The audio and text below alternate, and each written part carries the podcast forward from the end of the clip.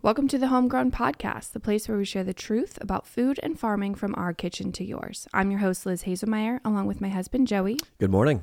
And together we hope to inspire, educate, and equip you in your pursuit of true nourishment. So today we're going to be talking about food sourcing. Um, and this is really just going to be a 101 foundational level of how to source real food. And so we're going to cover things like food labels and um, you know, good, better, best options so that we can cater to all different types of budgets. But just as every conversation, whenever you um, sort of attempt to lay down any sort of educational material, there can be some um, challenge met, right? Some some pushback, and I know that I personally have felt this a lot on um, the online community. So, I just want to preface this conversation and say that we are not going to be outlining um, the perfect way to grocery shop. I think it stands to say that there is no perfect. There's no perfect.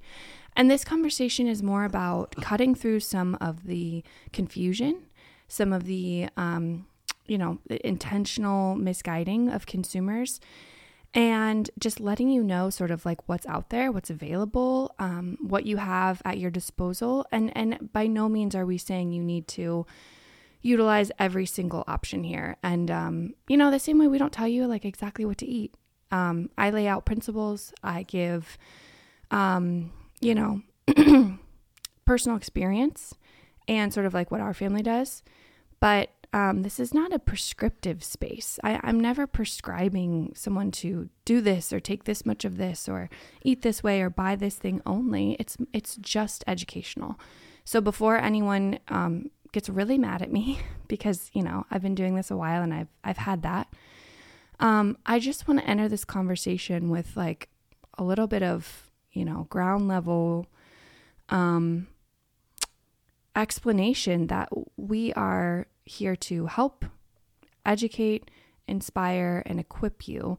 We are not here to tell you how to buy your food or where to buy it. Um, and so, obviously, everyone, you know, we want everyone to make responsible financial decisions for their family. We know that in different parts of the country, accessibility is different. We know that food deserts are a real thing. We know that even in um, rural communities where, you know, farming is very prevalent, it can be really hard to find real food. We know that. Um, so, prefacing this conversation right off the get go with that information is uh, how I want to start. That's super good. I I totally agree. I want to emphasize, and it, this is not just with food and shopping and sourcing, but whenever you make a decision or you've created a new solution or you pose some options to someone um, to, or to anyone, um, no no solution, no no um, adjustment, especially in these arenas, is perfect, and there will be ways that it can be adapted to be better for, just like you said, whether you're in another country, another state, or um, or otherwise. So. Um, let's let's kick this thing off by talking about where we live. Yeah. Provide some context for people. It's so funny. I did a poll one time on my Instagram a few months ago and said, How many of you think that we live on some sort of property or land? And over 60% said that they thought that we did, which 60% of my, you know, regular story engagement was like a couple hundred, like five to 600 votes. And I always thought that that was so funny because um, we live in the suburbs. We live on a, you know, small cul-de-sac um, outside of Cincinnati. We, you know, have a creek in our backyard. We don't even have a garden in our own yard. We go to my parents' house to grow our food because our yard is really shaded and it doesn't have a lot of flat land. And so, and we live like three minutes from our local Kroger.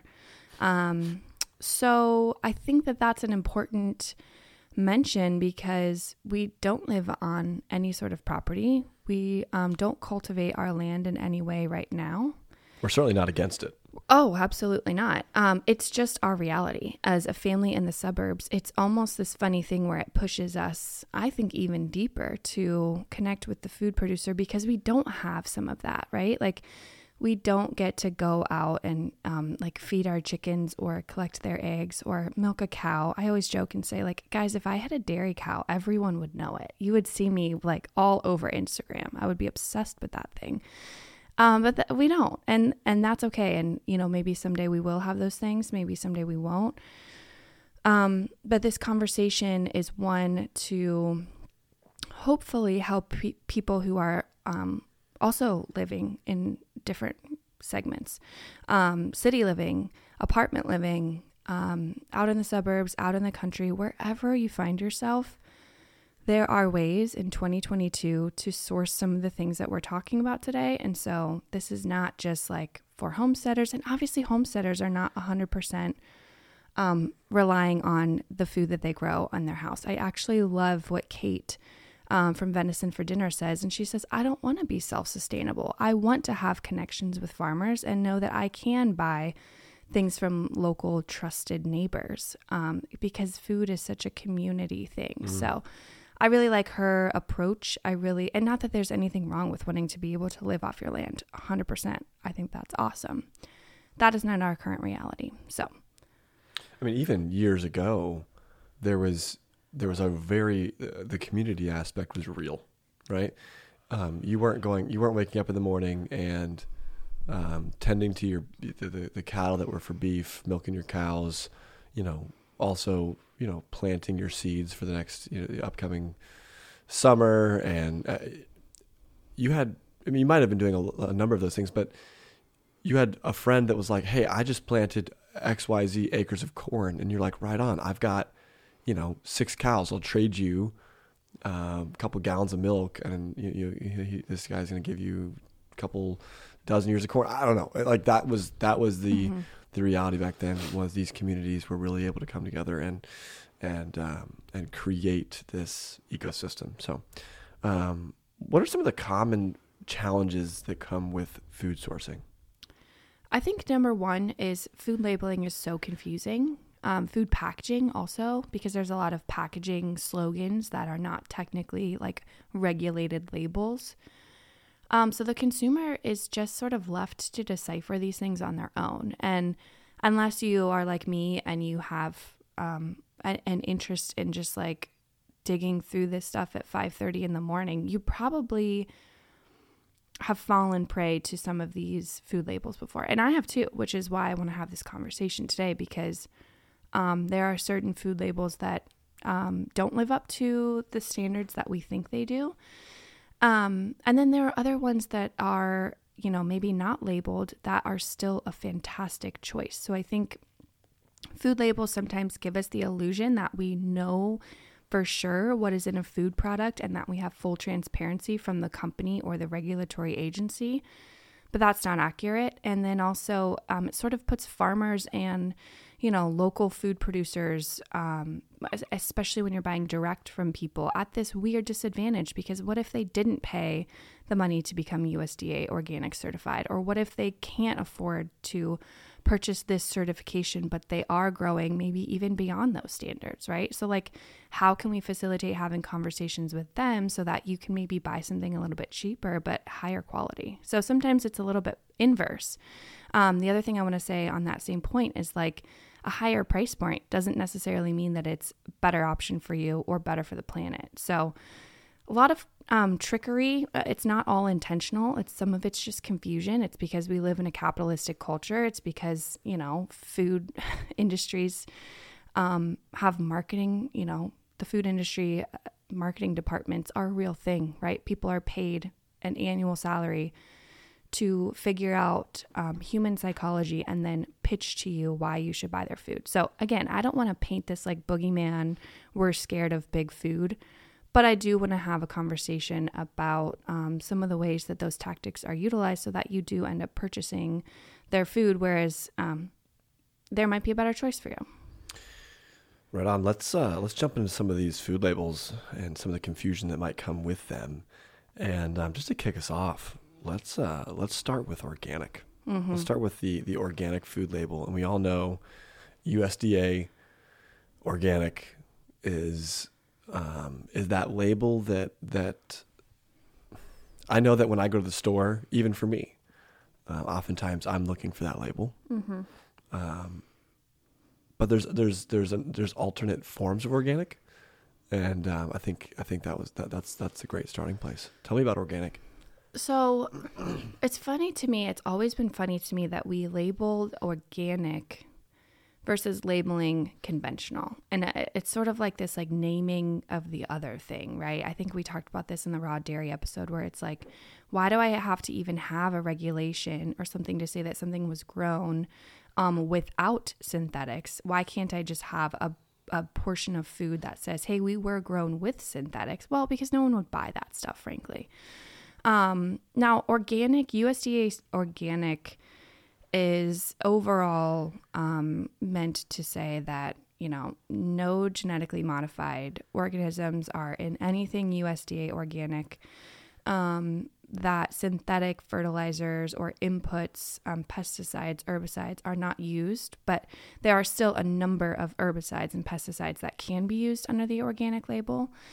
Um, and uh, it looks different for produce and meat, right? So, meat that is USDA organic um, technically should have access to pasture 100% of the year, um, unless weather, you know, doesn't permit that. Which, if you think about like different regions of the country, that's not really um, doable.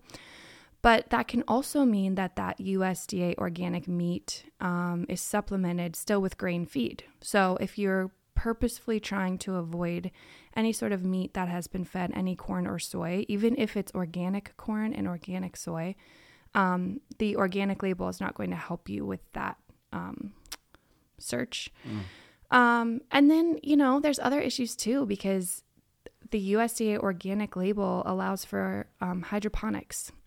And so, if you really dig deep into the philosophy of organic farming or biodynamic farming, um, which I say is is like a step above organic, and and actually I just listened to a whole talk on this, and really what it is is about the relationship between the you know person cultivating the food and every other part of that ecosystem. It's it's like a it's a very philosophical uh, way of farming that has real tangible things that they do to create the best food ever. But um, I forget where I was going with that. Um, oh, so the whole purpose of those two models, organic and biodynamic, are to build into ecosystems and build into soil health and promote um, the production of topsoil, which is something that, you know, if you hear on the news, like we're losing rapidly. It's the long play. It's the long play. And hydroponics, while yes, you can grow something without, you know, maybe inputs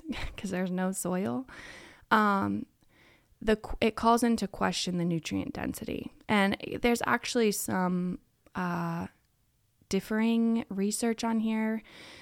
Some people say like nutrient quality is the same. Some people say like actually it's a little bit better with hydroponics. You know, strawberries grown hydroponically actually have a little bit more of this. Um, at the end of the day, it comes down to um, what's the goal with cultivating food. And if your goal is to support natural ecosystems, then hydroponics aren't accomplishing that. And I know that the um, organic farmers really pushed back on the USDA's acceptance of hydroponics because of it butts up against that philosophy. Um, and then hydroponics also, like you have to account for the electricity needed, the, the materials needed. What is hydroponics? I don't even know what that is. It, it's where you're growing things um, basically in water, in isolated tubs of water. Got it. Usually, sometimes indoors under I do know what that is now. Okay. Yeah. So, um, And so that that method can be um, within the current USDA organic parameters. yes. And and the the thought is is that while that may not be providing any like toxic runoff or like it's not like it's going to hurt you, but you are saying that there is definitely a question to be had about the nutritional um, like the, the the density there of like nutrition because it's not growing in the soil and pulling nutrients out of you know, whether it's it's um, you know whatever, whatever kind of nutrients are within the soil, whether it's calcium or whatever. But like, and also, you're saying that when it comes to supporting the ecosystem, that this is clearly something like where the other was was a little bit more, hey maybe, but this is definitely not supporting the ecosystem in a positive way. Right. And so, like I said, the materials needed to um, grow things hydroponically, the water, the the electricity usage. This is why, um, I, you know, I'm not going to drop names, but we have like a local, um, pretty big indoor farming facility here in the area, and you know, I, yes, it's grown without herbicide and pesticide. But you know what else? And they have like this little infomercial too about how the plants never go without a, a specific nutrient that they might need because they have spec- um, they have special biomarkers and they're constantly reading um, different levels to like almost pamper these vegetables. Mm. It's so strange that the uh, the infomercial it's like a youtube video on their website and it's it paints like these vegetable spas virtually of like the most ideal growing scenario for that tomato they can cultivate that in their controlled environment and to me personally and this might make people upset I don't believe that that's how we as living beings thrive, is just mm. getting every little thing um, instantly handed to us and um, setting us up to not struggle at all or to not have to like dig our d- roots deeper here to get this water source or to not have to um, maybe adjust our metabolic process in some way. So it might be like I might be a little bit um, too harsh on hydroponics. I'm not saying that like you can't grow stuff in your basement. That's a great option if you want to grow things and you um or you live in an apartment and you want to have one of those like uh I don't know what they're called, pillar column things. Um, we have friends who have that. But the point is to say that that's the f- only future of farming or that that's what we can rely on. Um, it's missing the other side piece of like, hey, we have this earth still, we have this planet still. Mm. Um, two different worlds of thought there. So. So organic, wrapping that up. So long, yeah. Sorry. Um, so USDA organic is one thing, and I know, like we talk about the USDA so much, um, they are a valuable organization and they provide us some regulatory um, parameters around our food. Um, but there are a lot of people who don't align with that anymore and who are upset by that. So you have seen a couple sort of like private, um, I'm going to call them like industry standards being born. One of those is um, the Rodale Institute's. Um, let's see what it is called regenerative organic certified so they're trying to take organic practices and and marry them with regenerative practices um, and create a new certification under the Rodale Institute.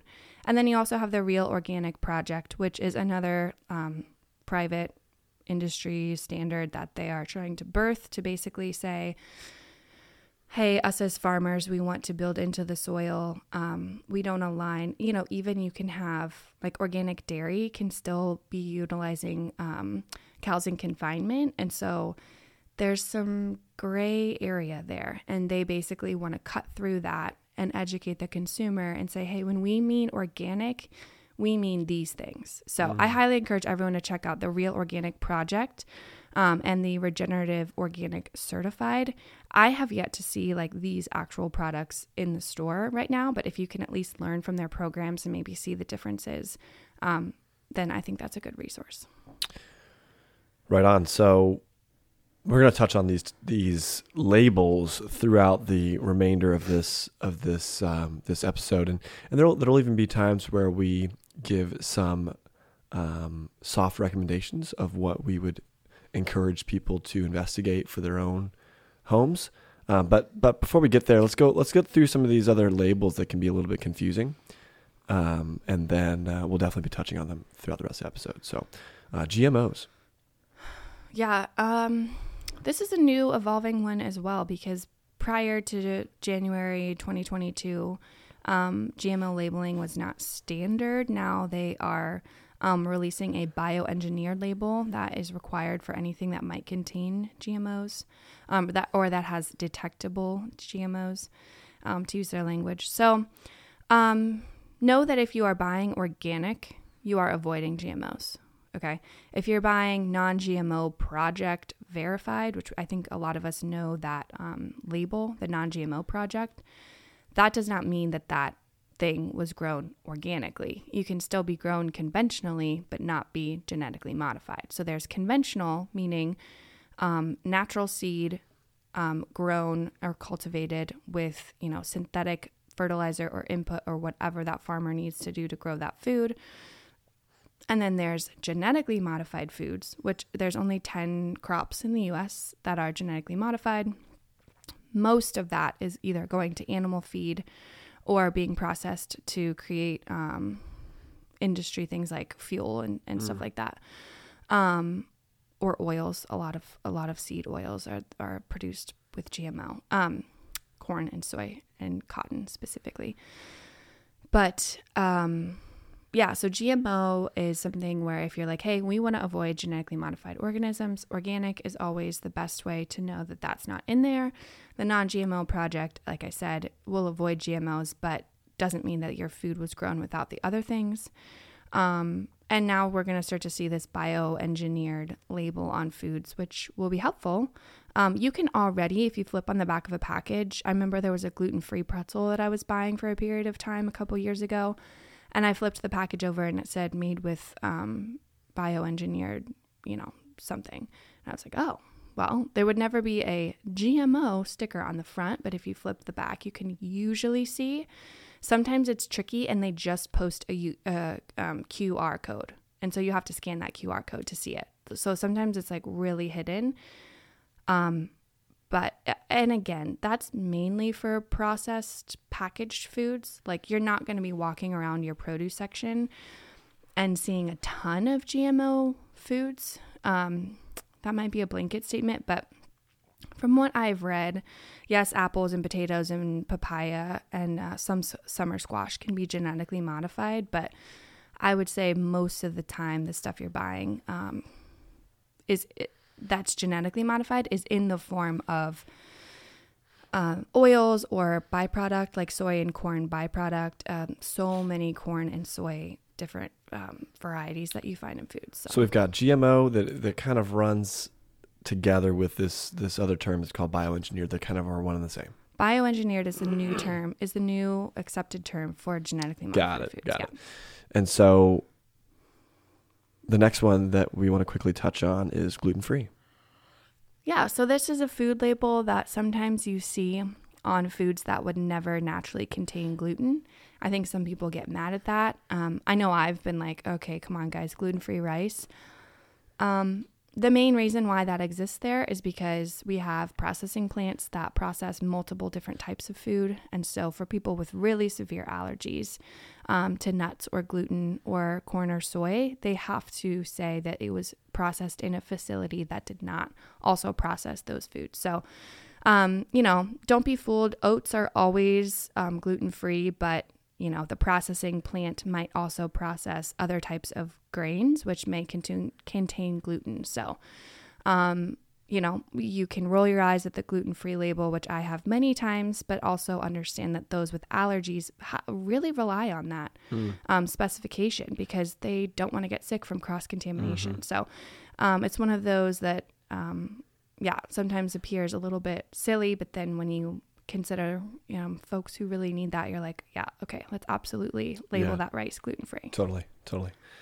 Um, i love that you, you said it that way and we could have gone a direction of gluten free and said oh man no gluten free is this uh, people with celiac it's totally real. They are they are um, uh, th- there may be a number of ways that we could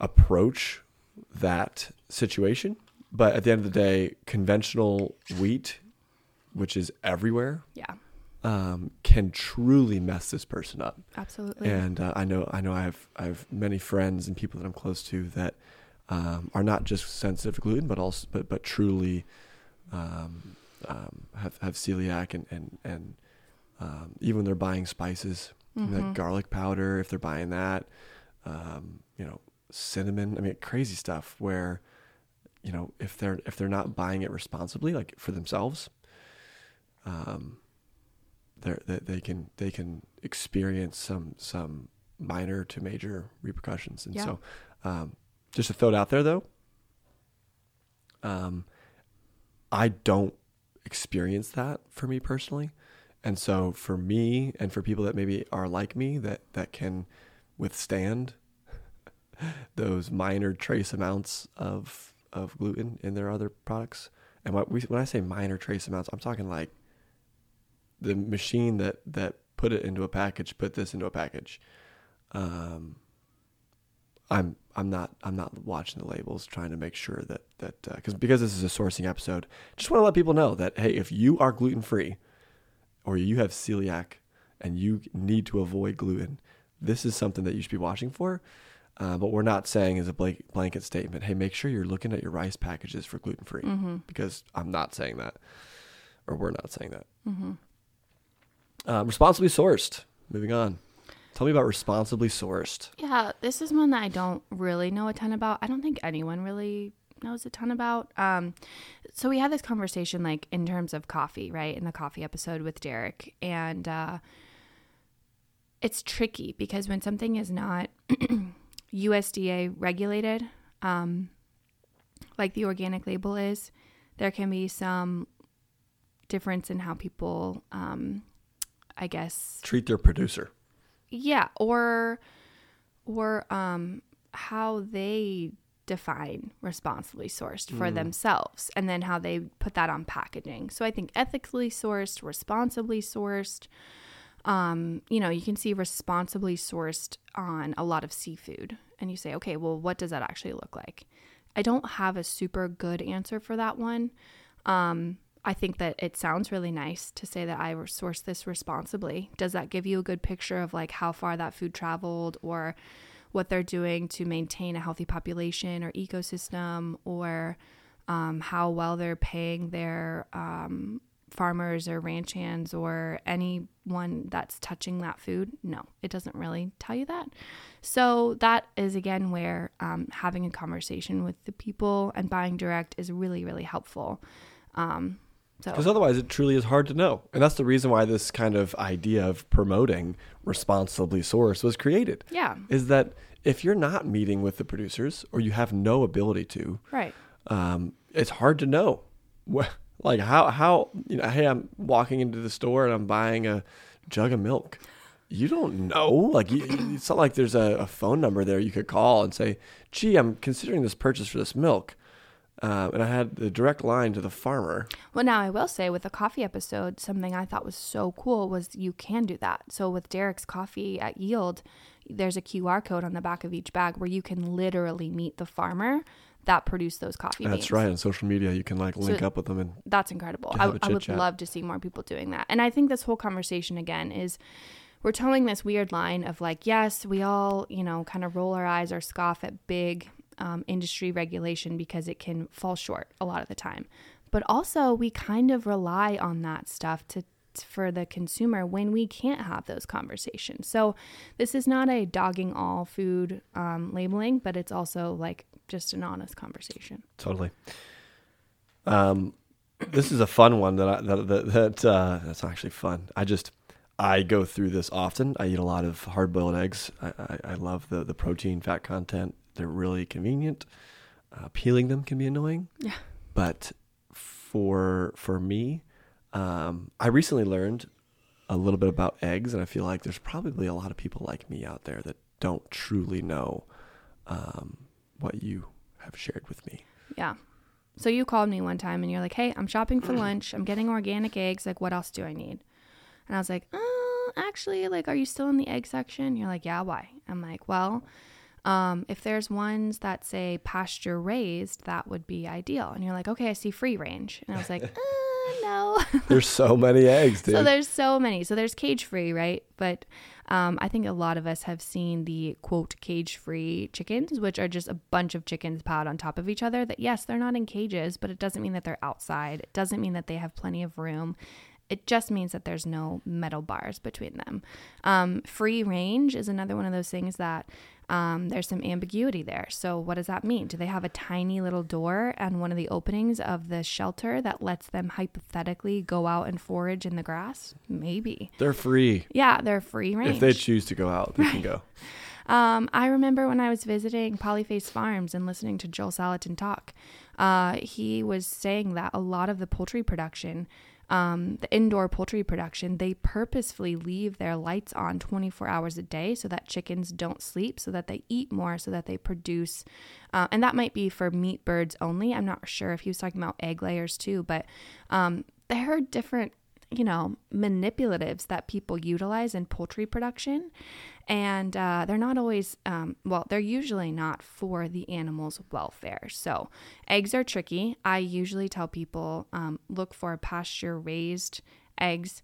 Um, eggs are also one of those things that, in the grand scheme of things, they're pretty cheap. I mean, I think the most expensive expensive carton of eggs would be like I've seen them like seven or nine dollars. I don't buy eggs that are seven to nine dollars. Um, I'm just trying to give a good example of like for the nutrient density, even that is relatively cheap compared to like a five or six dollar box of cereal, which is like virtually zero nutrient density, right? So eggs are a great thing because they're pretty much everywhere. Hmm. Um, if you have a neighbor or a friend or um, you know a local farm who you can get eggs from, do that. If you don't have anyone near you who's maybe selling eggs, um, then pasture raised at the grocery store is good. There's also like pasture raised with organic, which means that if they are ever supplemented feed, then that feed is going to be at least non GMO and organic. So okay. there's different hierarchies. Egg labeling is always really confusing because I think when people started waking up to how um, chicken and eggs are produced, they started to get really freaked out. And that's where we saw the birth of some of these ambiguous labels like cage free and free range. So eggs. What a what a topic. The uh, the final one, just to, just to touch on this, is natural flavors. Oh my gosh, I've been debating all morning about how I was going to approach this because it can get a little bit dicey, and I, yeah. So uh, recently, the Food Babe um, shared, and I don't actually know how recent her post was, but she shared an example of one derivative of natural flavors. And unfortunately, it's like a gland inside of a beaver's anus, which it just gets wild. Um, I have the I have the source here. And what on earth? I know. I'm like, should I even say this on the podcast? Maybe we'll maybe we'll cut that out. Um, the, beaver's called, anus. It's called it's called castorum. I think I'm saying that right castoreum, castorum. Anyways, that's um that gland that's extracted out of like the dried booty of a beaver um, is utilized to. This can't be true. It's so true. I'm so sorry. I'll link it on the show notes because people are gonna be like, Liz and Joey have lost their minds. Um, it's it's what you. I can't even keep a straight face. That is what is often used for the like um, quote, natural flavor of raspberry, strawberry, and vanilla. So, like your toaster strudels and your Pop Tarts and all those things that have no actual strawberries or raspberries or vanilla in them. So, if you flip the box over and it says vanilla flavoring or whatever, but there's no actual vanilla bean in it or vanilla extract, that's beaver anus. It might be beaver anus. And again, you can look this up on Wikipedia. They say like there's no hiding here. Um, this is the U.S. We're, we're semi-transparent, and so, yeah, that's just one example of like, yes, it can be. And I mean, what do we talk about? Nose to tail eating? Are we scared of a little beaver booty? I don't know. Yikes. I am. Personally. Not in my toaster strudels. oh my gosh. So it's one of those things where it's like, first of all, I guess that's not technically vegan. Second of all, which, you know, whatever. Second of all, um, it's not like you're eating it in its whole food form, right? They're extracting this out and they are I gave you zero preference like oh, warning also. So Joey's hearing this information for the very first time. Um anyways, that's one example of how natural flavors can be real shady. Uh the biggest place I see this um, sort of in like the real food world is with the um, like sparkling waters or like the seltzer waters. Oh my gosh, so much of our family loves the seltzer. So water. much anus. so. I, I, we, are gonna have to figure this out. This would be PG thirteen. That's the technical term. I mean, so we're not saying anything bad. Uh, anyways, that's one example of natural flavors. The point is, um, you don't know what that is. It it's yeah. So I won't say any more about the beaver situation, but it is a common. Enjoy your next LaCroix.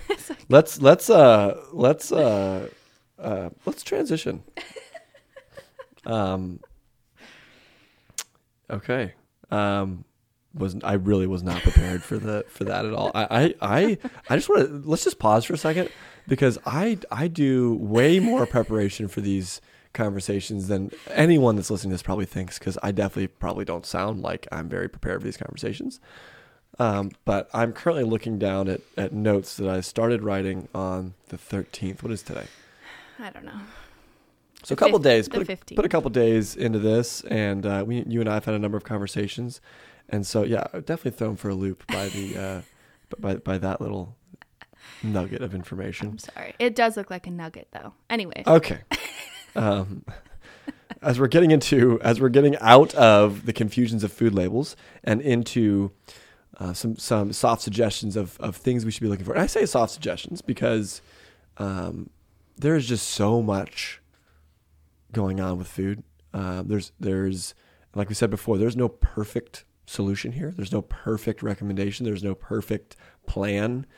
Um, what we can give you though are some some principles and standards and guidelines and things that that uh, and, and maybe even some some soft suggestions of what we do yeah, uh, to help kickstart your journey, your path. yeah. So please, please don't see this as like hard and fast rules or purist mentalities. Drop although that. definitely rethink your LaCroix drinking and consumption. so, oh my gosh, we're gonna get at yeah, we're gonna get something. Um, wow. Um, so food groups. Food groups. Let's talk about animal products to start. Yeah. So um, uh, let's go into the good, better, best here. Um, uh, for good, and a lot of this I'm reading um, from the Real Food Guide, honestly. And there's so much more information in there, but there is some sourcing recommendations that are super handy to. Um, there's like some website links and some um, really specific brands of different things that I, you know, like I love how you said soft recommendations. Um, no affiliation with any brand whatsoever ever here, but um, I'm gonna pull some of the information from the Real Food Guide, and so if that's something where you're like, man, I wish I had that on hand, you can grab that too. Um, so for meats, the good for me is you know that USDA organic meat, which um, like I said, it, technically they should have access to pasture 100% of the year, depending on weather, and that's kind of um, a loose one, but um, or uh, honestly, like we have bought the Amish chickens before, and um, you know it'll say on the front like non-GMO feed. Um, that's not something where the USDA is coming in and confirming that, but for me personally, I don't need the USDA's confirmation on every single bit of food that I buy. Um, you'll also see something, especially with chickens, you'll see like uh, raised without antibiotics. But I just want to point out that, um, or sorry, hormone free. Antibiotics can be used with chickens 100%. You'll see um, hormone free chicken or raised without hormones or whatever. And uh, hormones are not, synthetic hormone injection is not routinely used with chicken. So you only see that in beef or dairy cows or pork occasionally. Um, and so anytime you see like the hormone label and it's on a different type of meat, um, especially like um, bison or um, other types of like quote wild game that you can buy in the grocery store, that stuff doesn't exist anyway. So it's one of those labels that's kind of thrown on there to make you think that you can pay a higher price, but you don't need to. So um, Amish chickens, anything organic or grass fed or pasture raised that you can find at your grocery store is good. Um, I would say even better would be grass fed organic from a local grocer or butcher um, or market, someone that's producing um, near you. And then best would obviously be like homegrown or um, direct from your rancher or your farmer. So, So for animal products, we're talking about eggs. We talked about that a little bit, right? So hey, um, good recommendation would be from the store, right? That's Yeah. what you're saying, and that's that's this pasture raised egg, um, and then and then better for eggs is what would you say? so for Is eggs, there three tiers for eggs, or you think Yeah. it's okay? Uh, on here, I have good is organic or free range eggs from you know your local Kroger or big box store. Better would be um, something more locally sourced. And you um, said free range, but we meant pasture raised, right? so I- I have free range on here because, um, yeah, those two can kind of be interchangeable. Got it. Okay. Honestly, there's not a ton of like, this is what this person says. Got it. Um, pasture raised is maybe a more like is a newer term that I think people are adopting. Understood. Um, so like an example for us is when I go down the aisle at the, and see the eggs, there's an organic pasture raised brand of eggs that I could buy for like seven to eight dollars for a dozen. And to me, I'm like, there's no way I'm spending that money. Like I I can get eggs sourced straight from my local farmer that I know those chickens are out on pasture um, for like five forty a, a carton. Is it called a carton? A dozen. Yeah. So um, now, if you don't have access directly to that farmer and that $7 thing is your best option and you want to pay that, that's fantastic as well. I'm just saying that, again, it's not always an, an instance where a higher price point necessarily means that it's better for you. I actually would love to see people eat local eggs. Totally. so, so, so eggs check. Um, there's there's free range, pasture raised, um, organic eggs in the store, and then we're we're we're saying that the better and best option of that um, of that animal product would be found uh, locally, where you know the chickens, what they're consuming, where they're living, um, etc. So next animal product would be meat. You were starting to you, you were really getting into. Yeah, I started with meat. And so if you want to connect directly to your rancher, um, there's plenty of ranches that sell direct and they can ship to you. Got it. Um, I love Ryle Ranch. We just did a giveaway with them. Um, I actually have, I found a bunch of really good ranches and um, meat producers that are creating like lunch meats and sausages and cured meats because that's something for me that's really hard to find high quality at the grocery store. Um, and so I'll link a bunch of those in the show notes, but um, just as an example, let me pull some of these up. There was one called Grow and Behold, um, which I believe was doing like at least all organic and grass fed. Um, McLean's organic nitrate free deli meat is in Canada. Organic Prairie, Niman Ranch. Um, you can get American prosciutto from La Quincera. Um, and so there's, I found a, a good list of some uh, higher quality, um, I'm going to say like charcuterie or deli options because yes, it's it's easier to find like a grass organic grass fed steak at the grocery store, but like there's a couple organic um, options for like cured or lunch meats, but they're not great and Yeah, you're right. There's not much. there's not a ton. So um, that's one of those things where you, it might have to be like an online purchase and it might have to get shipped to your door unless you have a, an awesome in town butcher or deli that is house curing or um, like I, I think we have a couple here in cincinnati that are really legit butcheries um, who are creating those and you can buy them in house there So that's kind of the best option uh, for me, and then that that kind of like good option would be, hey, you're going to a store, yeah and what are you looking for? and you're gonna find like a pasture raised or a, even like I said the Amish chickens or something that I've Got gotten it. before. Um, it'll say like non-GMO feed on it, which just tells you like, hey, they were probably still fed corn and soy, but at least it wasn't genetically modified. Um, so yeah, uh, meat is is a tricky one. There's lots of labels. I always recommend finding someone. So going to farmmatch.com, localharvest.org, eatwild.com, and even westonaprice.org are great um, sources to get connected with people who can provide you food. The other one I want to cover really quick is dairy Yep. which um, you know we talk so much about but just really quick i ha- do have like a never category on this one because really ultra pasteurized conventional dairy is um, pretty void of any any good substance that you might want to be gleaning from dairy products. And so um, i say good. A good option is instead non-homogenized low temp pasteurized um, dairy pref- preferably a2a2 um, which just is in reference to the type of protein in it. And then best would be whole raw dairy sourced from a local farm. And if that sounds really confusing or scary and you're like, what's happening on this podcast, there's a whole raw dairy episode um, that goes into deep detail. So, um, like I said, the the next best option to local raw dairy is that minimally processed dairy, which is that non-homogenized, low temp pasteurized. And there are a couple like nationwide distributors that that do that. Kalona SuperNatural, um, Milk King are both two two good sources. Right on. Yeah, if you're if you're wanting to learn more about that raw dairy portion, um, and, and and there's a lot of these things that we'll probably do topical discussions that focus and hone in on them in the future. Uh, we've completed the one about raw dairy.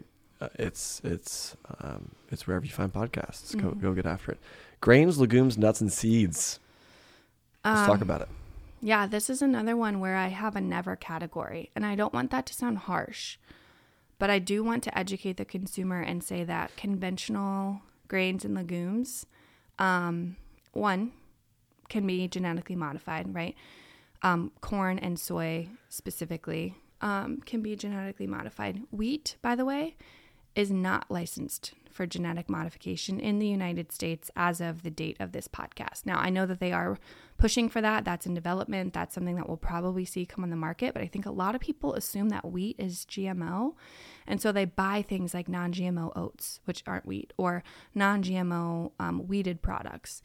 But um, those things are not genetically modified. But what those are, this is where the confusion comes, right? Wheat, um, while it's not genetically modified, it is often sprayed with glyphosate, which is a um, desiccant, so something that dries out the harvest, um, dries out the crop just before harvest. So, if you think about when you harvest wheat, you want it to be brown and dry, and so that we can mill those berries into flour, right? Well, you're not going to harvest lively, springy wheat. So, how can we kill that wheat super fast and dry it out and prepare it for harvest and maybe even get two harvests out of one growing season? Um, you spray it with glyphosate. And so, that's the issue with conventional wheat is that it is sprayed with that, um, which, by the way, glyphosate is the main ingredient in Roundup. Um, so much controversy around that topic. I actually am looking forward to doing a full episode on that. Um, but oats are usually heavily sprayed with glyphosate. Same with um, any kind of wheat product that's conventionally grown.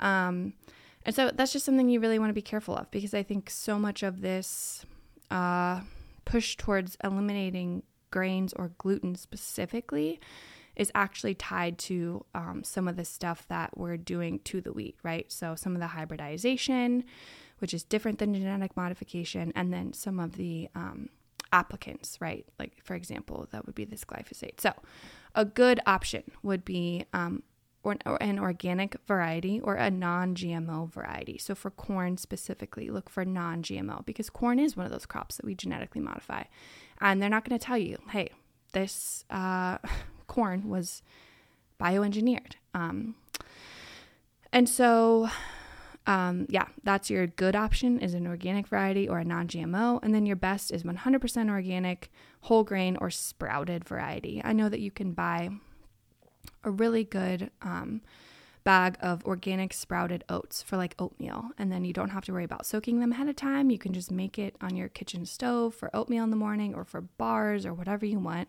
and that's a great option. Um, nuts, actually, too, you can buy organic and sprouted, so it eliminates some of that phytic acid that might be um, inhibiting your absorption of key minerals. So that's one of the blessings of 2022 is that you know, this day and age, we do have access to some of these foods that are already like pre prepared for us. Not saying that they're processed in a negative way, it's actually a positive processing. So, um, like I said, good option would be the non GMO. A little bit better would be the organic.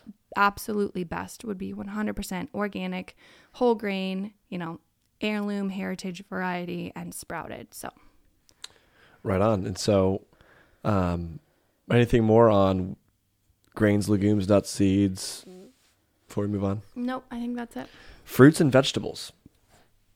So, again, I'm kind of repeating it because the principles are all the same, right? We're, we're looking for the most naturally occurring, nutrient dense, bioavailable food sources. That's what we want to spend our hard earned money on. I don't want to spend my money on weird strawberry flavoring, right? I don't want to spend my money on, uh, you know, a, tons of boxes of chips and crackers and fruit snacks that um, cost me a lot of money but don't give me high nutrient value. Not saying we never buy those things, but saying I want to divert the bulk of my funds to the biggest bang for my buck.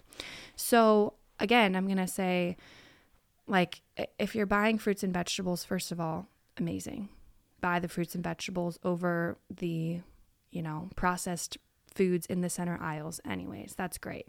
It would be great if you could buy um, some organic at the store because at least then you know that it was grown without synthetic um, herbicide and pesticide. You also know that it was grown without the use of sewage sludge, which is a topic that we have yet to um, discuss on this podcast. I did a whole Instagram live on the topic. Um, it's a really tricky subject because our farmland is being applied with um, poultry wastewater, which is like the the leftover liquid solution from like washing down all the chickens, and then all of the chemicals used to then sanitize that room. That all goes down the drain into um, you know a a processing plant and then sprayed out onto our fields, which sounds really strange, but it's happening. Um, same thing with uh, like biosolids, so things that we flush down our toilets in our homes, our hospitals, our places of work, um, can be deemed as beneficial use. And so, therefore, they can be, instead of being dumped into a landfill, they can be applied to our agricultural land. So, that's a really big topic I don't want to freak anyone out about, but I do want to say that your fruits and vegetables can be grown in, in this um, environment that is being applied with this stuff unless it's organic. and organic doesn't allow for the, the use of biosolids. So, um, or sewage sludge, as people might say. So, um, you can learn more about that from the EPA. You can learn more about that on the Instagram Live I did. There's also a couple documentaries on that that are really beneficial. So, um, better. So, the good option would be like grocery store organic, right? Or, you know, soak your veggies if they're not organic, but ideally, yeah. Um, an even better option would be local, right? Go to your farmer's market. Like I said before, they might not be paying for the organic certification, and that's okay. You can have a conversation with them. Most of the time, you can say, Hey, I know you're really busy. Can I come visit your farm? Um, it's basic people relations. But local, right? Like local can use pesticides, herbicides, sludge. Absolutely. You're saying local meaning local, and then you get to know who's making it, right? And you also confirm that they're growing their their produce, their vegetables, their their whatever in a what we would call quote unquote organic way. Yeah, that's a good point too because local can mean, hey, it's conventionally grown and it's genetically modified and they're using all kinds of inputs on their land, then yeah, you don't want to buy local. You don't want to you don't want to support that system. the the key with local is is in hopes that you have a relationship with that person. And that can look like going to a farmers market and asking them right there in the stand. That can look like going to farmmatch.com and finding a local farmer and calling them up and saying hey walk me through your growing processes. Walk me through your farming philosophy. Um, like i've said a million times most people love when you take an interest in what they're doing. So um, you know, even better is homegrown stuff. If there's a little garden you can start, if there's herbs at least you can put in a pot. If there's one, I remember our very first thing we ever grew here was like one Roma tomato plant in a pot on our back deck. Mm-hmm. And then we had like a pot of herbs. And like we can make beautiful salsas and pastas and whatever with that.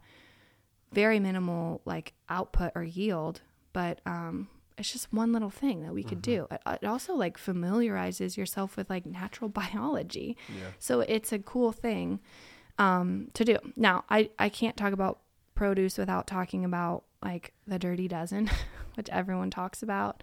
Um, so the Environmental Working Group puts out a list every single year of the most um, it's not the most highly sprayed. It's the fruits and vegetables that have the highest amount of residue of pesticide. So, grown conventionally, they have the most residue still on the fruit or vegetable when you go to eat it.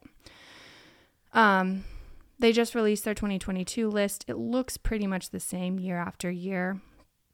Um, but they also have a clean 15, which is like, hey, these have the least amount of residue.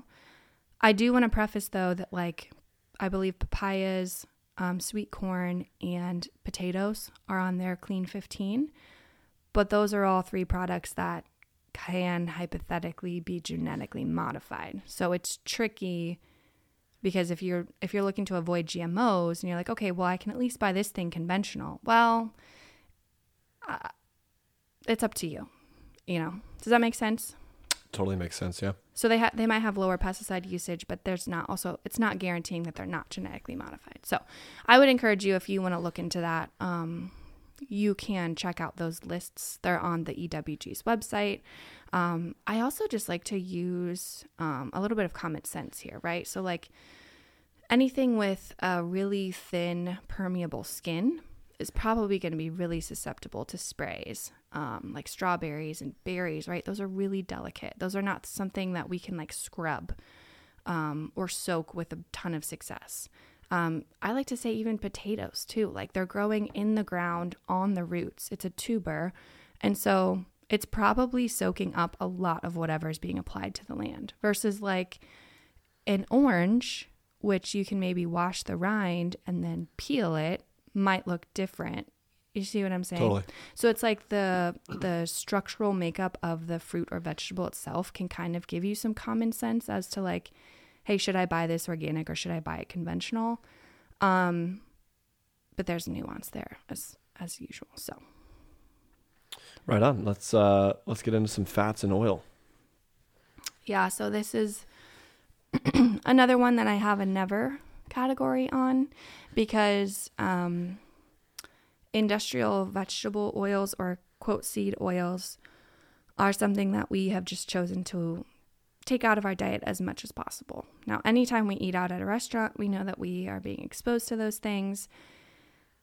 It's not like a we never consume seed oils, but overall, um, I think it's a really good point to say that if you see the words vegetable oil on a bottle of like yellowish oil at the grocery store, it's not coming from a vegetable. I don't know how else to say that without sounding like an idiot, but it's not it's not coming from a vegetable, it's coming from a seed. It's usually coming from like um, corn or soy or um, canola, which is really the rape plant, um, grapes seed, um, sunflower seed.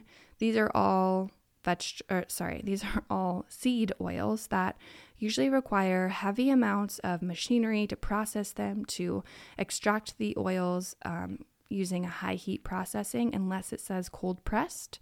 Um, and then they're like sanitized and deodorized and um, the process to make these oils are not as simple as like gently squeezing an avocado seed or avocado might be a bad example gently squeezing um, the rapeseed right to create canola oil.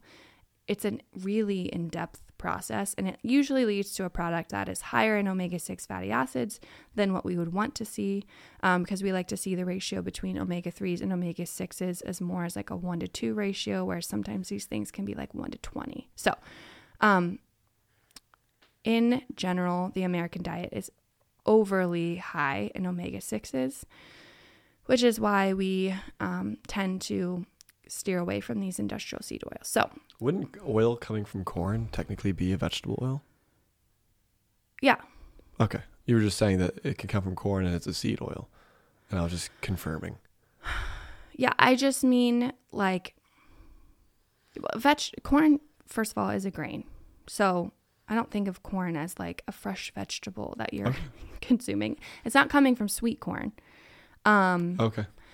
and so I'd have to look into exactly which part of the corn is pressed into the oil. Um I know like rice bran oil is commonly used Mm. in restaurants. Okay. Um, I know that, um, yeah, the grapeseed oil also is really commonly used in restaurants. Crisco is just um, is just hydrogenized vegetable oil that's been like whipped into this thing that kind of replaces like a lard or a tallow. Mm, okay. Um, sunflower oil is really popular Mm. right? Sunflower is not a vegetable. Um, soy, soybean oil. Mhm. Soy is a seed. Mhm. It's a legume. Um, not technically like a fresh vegetable. It's a grain. So a lot of these things Peanut are oil. exactly also a legume. Yeah. So a lot of these things are grains or Peanut oil is most commonly found in restaurants as something to like deep fry foods, uh, as, Yes. as I'm aware. Okay. Yeah, is that what you guys use like at IHOP? Um, I, I don't think we did. Uh, Do you can't. remember what it was? I can't remember what we used for the fryer, because I think for peanut allergies we were Oh, that's true. we were avoiding that. I think. I think also another thing is to say okay, so corn oil is extracted from the germ of the corn, has a high smoke point, um, makes refined corn oil a valuable frying oil. Um, Not a big deal. I was just uh, my brain when you said that was like, huh. I wonder if that's confusing for this idea. of I am also very much. I see a bottle of. I mean, we all know what the bottle looks like, right? Yeah. It says vegetable oil. yeah. Um, there are much better oils than that. Is I think what we're what we're ultimately saying, and the the definition of it being a vegetable oil is one of those things where I'm like, well, if it's coming from corn, like in my opinion, It corn healthy. is te- well corn is technically a vegetable and i'm like eh, well if it's coming from corn you could call it vegetable it doesn't mean that we're promoting it it's just um, um So I would say that sweet corn is technically under the vegetable category, under the seeds category, I believe. okay Again, it's tricky because you can call anything a seed, but like at the end of the day, wheat is a seed, right? Mm. Um, there's also like maize, which is corn that is usually used for like tortillas Yeah. or um, and that's more of a tamale. And I think that's just a harder. I don't know. Maybe I maybe I should specify there, but um, not a huge deal do not we did not need you're not stuck eating corn you're not eating maize on, off the cob. I guess I should say. so fats and oils what's what are what are our recommendations our soft recommendations Yeah. So uh, obviously, animal fats is something that I'm a big fan of. Um, and here you're looking for pasture raised animal fats. Um, great if it also says organic, but it's it might not. Um, so here you're looking at lard. You're looking at tallow, um, bacon fat, any kind of poultry fat Mm. like duck fat, Oh, chicken yeah. fat. Um, and these can be things that like you're rendering out of your own animals. You're not necessarily like buying a jar of chicken fat at Totally. the store, but know that like if you're cooking a whole chicken, you can absolutely use that rendered beautiful chicken fat to Mhm. cook your vegetables or, the chicken that you're currently making yeah, or oh yeah, my gosh confit or um like your dad used to say that they u- used to make the best popcorn with poultry fat, chicken fat. And so that sounds really good Exactly. Beautiful, beautiful animal fats naturally occurring. Um, usually these are going to be saturated fats. So, um, again, if you want more education on why those things are okay, um, there's an abundance of resources on my uh, Instagram account on saturated fat. Um, also, dairy fats like butter and ghee. So, you want these to be um, from pasture raised cows, grass fed cows. Um, I will say that raw butter to me is not my favorite thing. I personally do not like the raw butter that um, we have access to right now. I think um, if and when we purchase from Azure Standard, we might try their raw butter selections. Um, but butter to me doesn't is not like as hard and fast of a raw as what I choose every time as it is with fluid dairy like milk. So I'm okay with some grass fed butter, um, even knowing if that that cream was um, involved in a pasteurization process. Um, and then ghee is just a clarified butter, um, which a lot of people like to use, and, and you can use it the same way. And then fruit oils. I think this is a much better way to say, um, th- to describe these oils because they're coming from olives, avocados, and coconut right on which all of those are technically fruits. So, cold pressed extra virgin olive oil is a great option. I actually just recently learned too that something you want to look for is like single source or single origin. Because as we're talking about these vegetable oils too, like a lot of these oils can be cut with different types of oil and they're just like a hodgepodge. Um, your vegetable oil can also be cut with some of these cheaper seed oils. So that's why you want to see like a single origin. You know the the like vineyard or place that these olives were grown. They've been cold pressed. Um, for avocado oil, expeller pressed is ov- is often a term used there. And then um, organic coconut oil. So um, we actually purchase refined coconut oil. um, because we it takes out some of the flavor and the um, aroma of coconut. Um, this is, from my understanding, and according to Sally Fallon herself, this is not the same detrimental refinement that happens with other oils. So, to me, refined coconut oil is okay um, to eliminate some of that coconut y flavor. Um, but again, that's up to you just to decide whether you want to use refined coconut oil or not. Right on. So fats and oils, um, animal fats and fruit. Yep. And and again, another like sourcing tip here is like there's some great online markets you can get these things from. Um, I know Fatworks and Epic both are good brands that create sort of like pasture raised animal fats. Azure Standard, as I mentioned, has good raw butter, um, bulk fats as well. And then um, you can often get like a lard or a tallow from a local farm. And you might have to be purchasing it unrendered and then render it yourself in a big pot. Um, but know that like you can source your animal fats locally too. And so anyone that's like butchering an animal for muscle meat is also going to have that fat too. And sometimes that fat is thrown away or sold to other people. Um, and so you can kind of get on that buying list as well. Right on. And um, was there anything else you had for that? I feel like we're getting to the point where we can start wrapping it up. Yeah. Right on. Um, wow, I feel like I just attended a college course. I'm actually a little bit tired. I feel like I learned so much. Uh, thank you. That was that was awesome. Um, was it the beaver that really stuck out? The beaver was was definitely a highlight for my day. I'm I'm not going to forget that. That's for sure. Um, it's like I'll probably do a couple of Google searches just just because just to confirm. Um, um, don't do a Google image search. That's my only warning. I definitely won't. I, I, don't typically go that route for any kind of Google search that I'm doing. Now, um, yeah, I'll be definitely cons- reconsidering the next LaCroix that I that, that I consider to to to to, to open. Uh, I actually almost never drink LaCroix, so I don't even know why I'm saying that. But and I'm not saying that uh, like LaCroix specifically utilizes that. I just don't know. I kind of hope they do. Bubble, bubble. I don't know why. I like it'd be hilarious. Bubble water is really tricky. Anyways, um, this is this is what we're doing this for. Hey, if if you learned something today, keep listening. Um, we're gonna keep we're gonna keep churning these things out. I'm gonna keep learning. Um, I already feel like because of this podcast, because I've been able to have these long form conversations with Elizabeth, that I'm I'm learning a ton. And um, this episode today was really inspired by a resource that we've created to uh, to do this very thing. And if you're a podcast listener, um, this is why we have this for you, is so you can learn these topics. But if you want to dive in deeper and have something that can kind of talk through, work through all of these concepts, all these recommendations, all this sourcing, um, created the Real Food Guide. It's at homegrowneducation.org.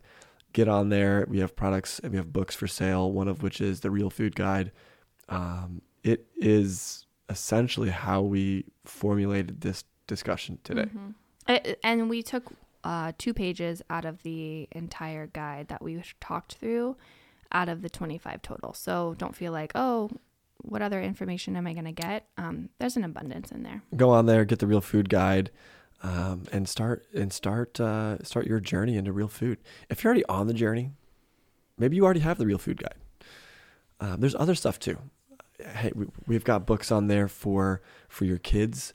Uh, whether they're you know young kids all the way up till sixth, seventh grade, mm-hmm. uh, we've got we've got curriculums on there, and if if you're if you're as the summer's approaching looking for uh, some awesome material to work through your kids with as you also, you know, are, are growing or starting your own garden or, um, or if you're just trying to get them in the game and, and begin changing the way this generational, you know, approach to food occurs. Um, get those, get those books. They're awesome. Um, everything from handwriting and activities for young kids to you know deep dives in, in nutrition and, and activities and, and recipes that your kids can cook. Um, pretty, pretty awesome stuff. Uh, finally, we we know that we know that this this journey can be challenging. It can be tough, and um, quite frankly, as of today, it's not super convenient. If anything, it goes against the grain of convenience. Yep. And while there's a weird part of me personally that likes that, I like the uh, going against the grain of convenience and um, taking some some control and some self sustainability, uh, you know, for myself. Uh, we've also created some things to reintroduce convenience into a world of of uh, um, going after uh, real food and nu- you know nutritionally dense foods in our homes. Mm-hmm. Less convenience, more structure. Well, you know, structure, you know, can be a part of convenience, I think. Uh, but I agree with you. Uh, this idea of meal planning can be tough, mm-hmm. but meal planning in itself helps stimulate, you know, a a more um, convenient. And eh, maybe it isn't convenient. Anyways, uh, what's for dinner? there's a book. There's a book uh, that that that a resource that helps uh, do just that. Yeah. It almost is the meal plan, right? But even more than that, it's the, maybe this is the convenience factor. It's pre-written grocery lists. Um, thinking about the next week of, of, of meals, boom, grab what's for dinner, open it up, find the find the shopping lists, go to the store, get the stuff that you need, use the real food guide to help you source those products, and um, and then you've got some really nutritious, amazing meals, and uh, you don't necessarily have to to uh, um, sit down and with a notebook and a, a whiteboard and plan out your next week because we already did that for you. Mm-hmm. So, um, and if you want to learn more about um, our living situation and why we live in the suburbs or how we source our food or you just want to hear me talk a little bit more because this wasn't good enough. Uh, you can find both Elizabeth and myself on Instagram. Um, Elizabeth uh, is at homegrown underscore education. Um, I am at Joey Haselmayer. And um, get out there and, and uh, get after some real food. Yep. That's a wrap for today.